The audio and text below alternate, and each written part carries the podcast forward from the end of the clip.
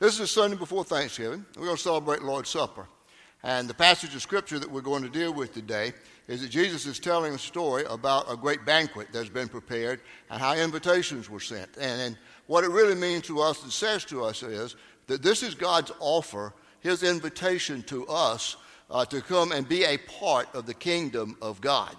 And we're going to tie that in with Lord's Supper today, that this week before Thanksgiving, uh, we, the Sunday before Thanksgiving, we're going to experience some gratitude in our heart as we celebrate Lord's Supper because of what God has done for us.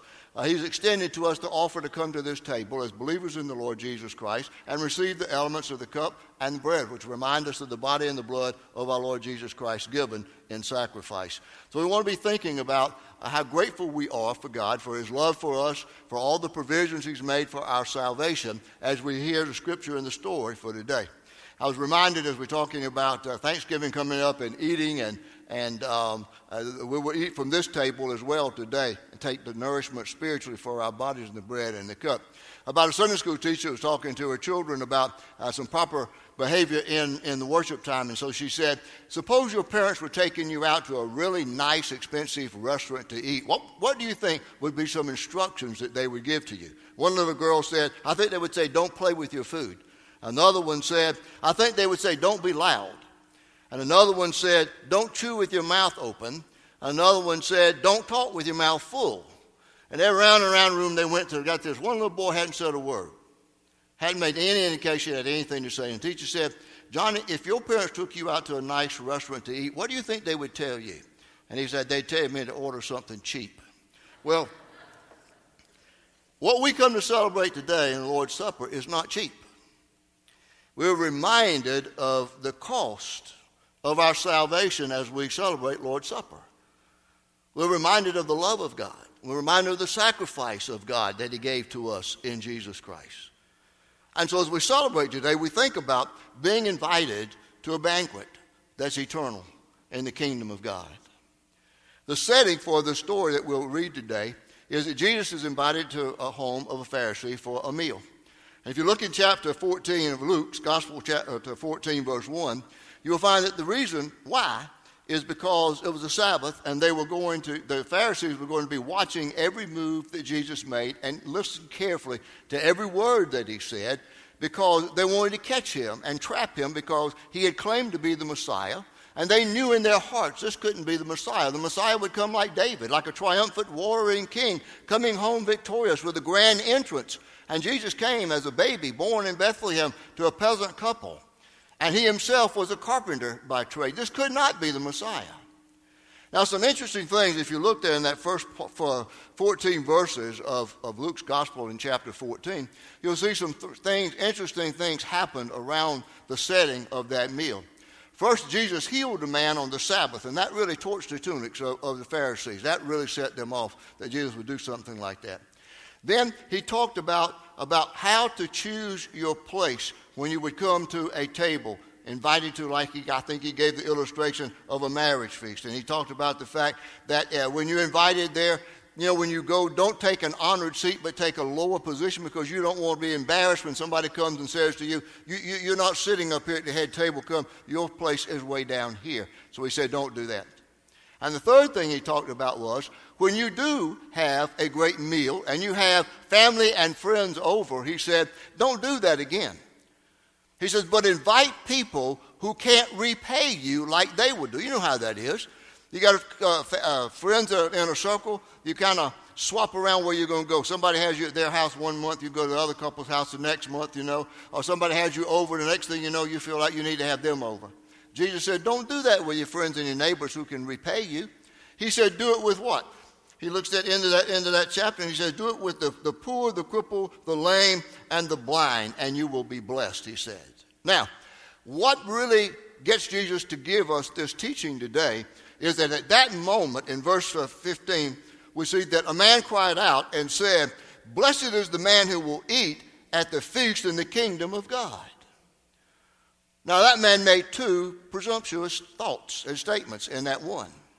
First of all, he was thinking that he knew who would be a part of that kingdom of God. It would be those people who would gather there in the home of the Pharisee. The second presumptuous thought that he made was that he knew what the kingdom of God would be like. And he was wrong on both accounts.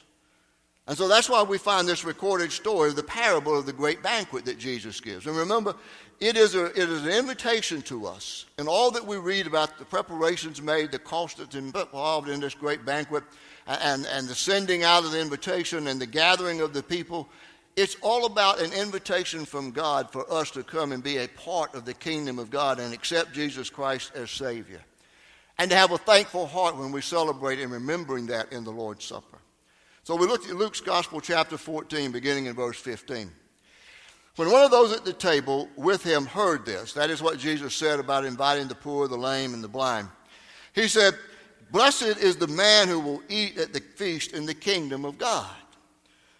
And Jesus knew he had to correct him. So Jesus replied, A certain man was preparing a great banquet and invited many guests. At the time of the banquet, he sent his servant to tell those who had been invited, Come, for everything is now ready. But they all alike began to make excuses. The first said, I have just bought a field and I must go and see it. Please excuse me. Another said, I have just bought five yoke of oxen and I'm on my way to try them out. Please excuse me. Still another said, I just got married, so I can't come. The servant came back and reported this to his master. Then the owner of the house became angry and ordered his servant, Go out quickly into the streets and alleys of the town and bring in the poor, the crippled, the blind, and the lame. Isn't that what Jesus had just said earlier about who should be invited to your home for your meal? Sir, the servant said, What you ordered has been done, but there is still room. Then the master told his servant, Go out to the roads and country lanes and make them come in so that my house will be full. I tell you, not one of those men who were invited will get a taste of my banquet. That's an intriguing parable that Jesus tells us. He's describing the kingdom of God and how we enter into the kingdom of God and what God has done to allow us to be a part of the kingdom of God. First of all, we notice the preparation. The kingdom of God is pictured as a feast, and it conjures up two images in our mind the image of fellowship gathered around the table, the image of joy as we gather together with family and friends to share in that fellowship. But that's not really where we should focus our attention as we share that joy and experience the key to focus on is the abundance of the preparations that have been made. Jesus called it a great banquet because it was executed out of a great love. It, it met a great need and it came at a great cost. This was God's love offering and gathering, invitation to everyone to come, respond to his invitation, to be a part of the kingdom of God, and to experience fellowship with God for all eternity. Then notice the invitation. In verse 17, he sent out the servant and said, Come, for everything is now ready. Back in that day in which Jesus lived, in which he told this story, there would actually be two invitations that would be sent for an event such as this. Today's society, we're, we're familiar with the uh, save the date card that you get. Uh, a friend or family member got a wedding planned about six months away they send you out a card that says, save the date, that we're going to get married on this date, and invitation will come later.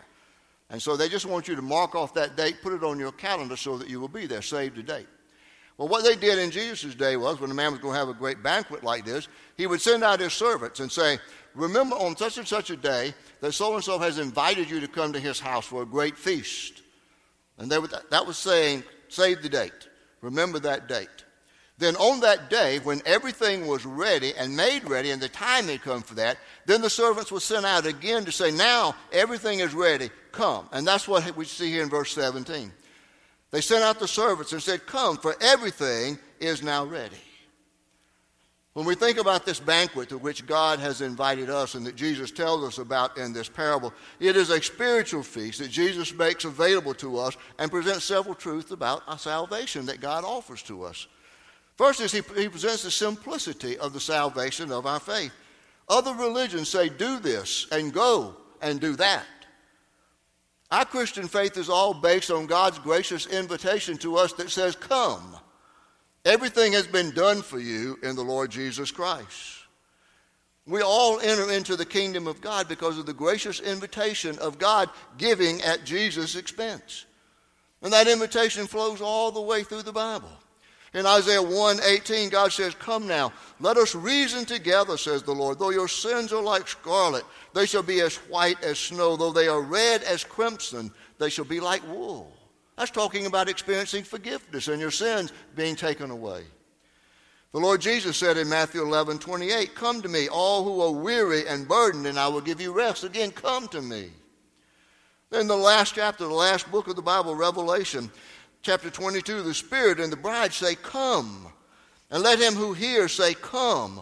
Whoever is thirsty, let him come. And whoever wishes, let him take the free gift of the water of life. That's that simple invitation that God gives to us that says, Come. Come unto me. We don't have to do, everything has been done. Come unto me. And then this parable also emphasizes the availability of salvation. Because of the simplicity of the plan, salvation is available to everyone. The heart of the gospel in John 3:16 for God so loved the world that he gave his one and only son that whoever believes in him shall not perish but have eternal life. Romans 10:13 everyone who calls on the name of the Lord will be saved. We're reminded that salvation is available to every person, everyone who hears. And we simply have the responsibility of responding to the offer of salvation. Salvation is not automatic, it's not universal, it's not forced. God gives you the invitation, He gives you the offer, He extends to you a wonderful invitation to come, be a part of the kingdom. But your salvation depends upon your response. Romans 10 9 through 10 reminds us that if you confess with your mouth Jesus is Lord and believe in your heart that God raised him from the dead, you will be saved. For it is with your heart that you believe and are justified, and it is with your mouth that you confess and are saved. The invitation is simple come. The response is simple, but yet profound. You have to confess, you have to believe, you have to come. And that reminds us then about the responses that we see. You would think that with an offer like this to come to perhaps a wealthy man's house and be invited there for a wonderful, scrumptious dinner, that everybody would be excited about it. That date on their calendar would be marked and circled in red, and they would be ready for that time, waiting for the servants to come back and say, Now come, because everything has been made ready. But look what happens. One by one, they start giving excuses. One man says, I, have just purchased some land and I've got to go look at it. I think what's implied in there is the man bought land without, without having seen it first. That's a dangerous thing to do, isn't it? You think you're buying oceanfront property in Arizona, and it's not so.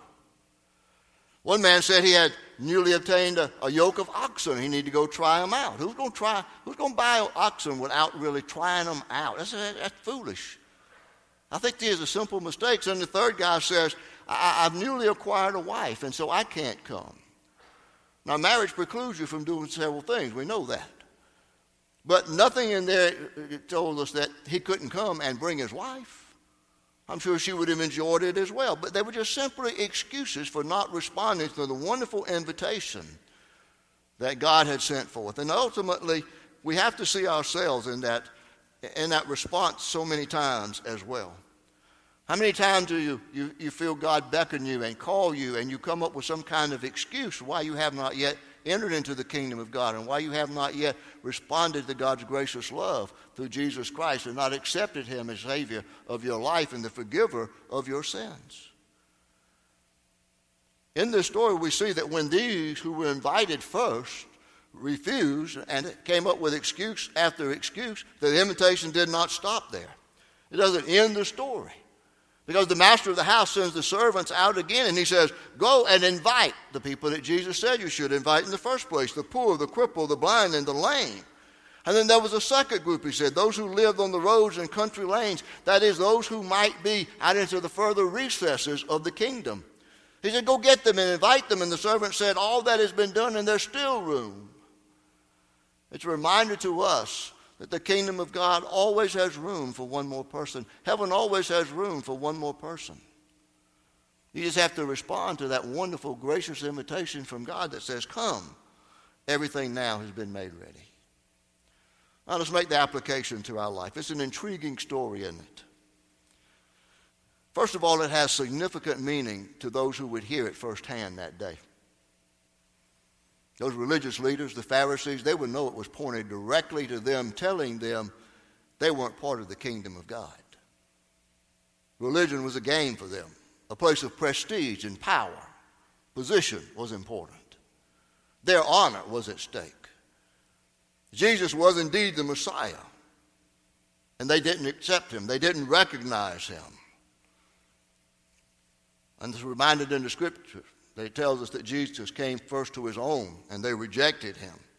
And so what happened is then that that invitation was given out broader and broader and expanded out to the Gentiles. And you and I, as believers in Christ today, are here because of the reason that others rejected him. Then the message of Christ and the kingdom of God and the invitation was extended further and further out, and we are part of that.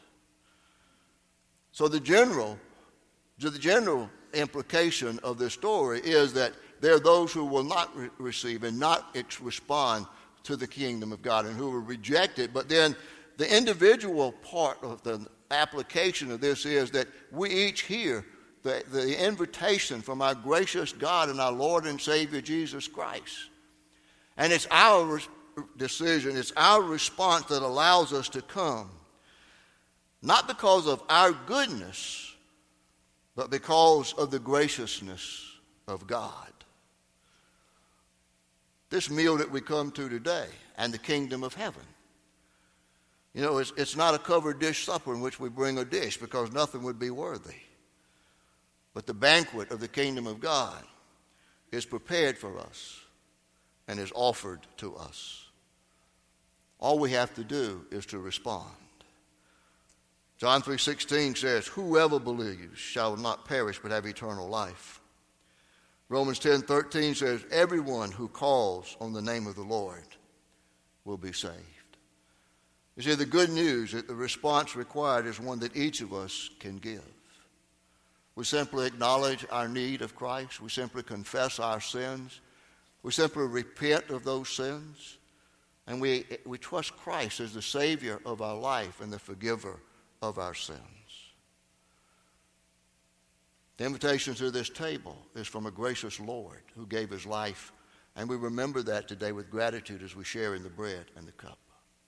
The invitation to the kingdom of God is a gracious invitation from the Lord Jesus Christ Himself, who offered Himself up as the sacrifice, the only sacrifice worthy of paying the sin debt that we owe to God.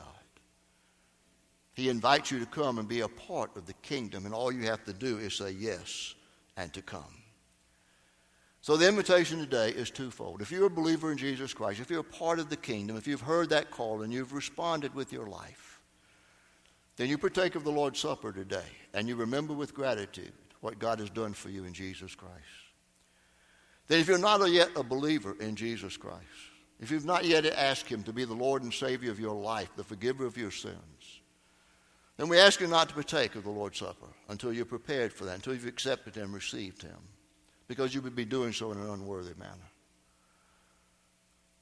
But it is an urgent call if you've not yet responded to the gracious invitation of the Lord Jesus Christ to receive Him as Savior, to receive Him as Lord, to respond with your life, and enter into a relationship for all eternity. Father, we come to your table today with gratitude in our hearts because of your love for us. We come with thanksgiving upon our lips because you have given to us a gracious invitation to be a part of the kingdom, to live forever with you, to reign with you, and to judge the nations. We come today now, Father, to celebrate the Lord's Supper, to partake in communion, to fellowship one with another. And we ask, Father, that we would have a thankful heart, a gracious heart, a grateful mind, and a grateful spirit as we remember the sacrifice of our Lord Jesus Christ. In his name we pray. Amen.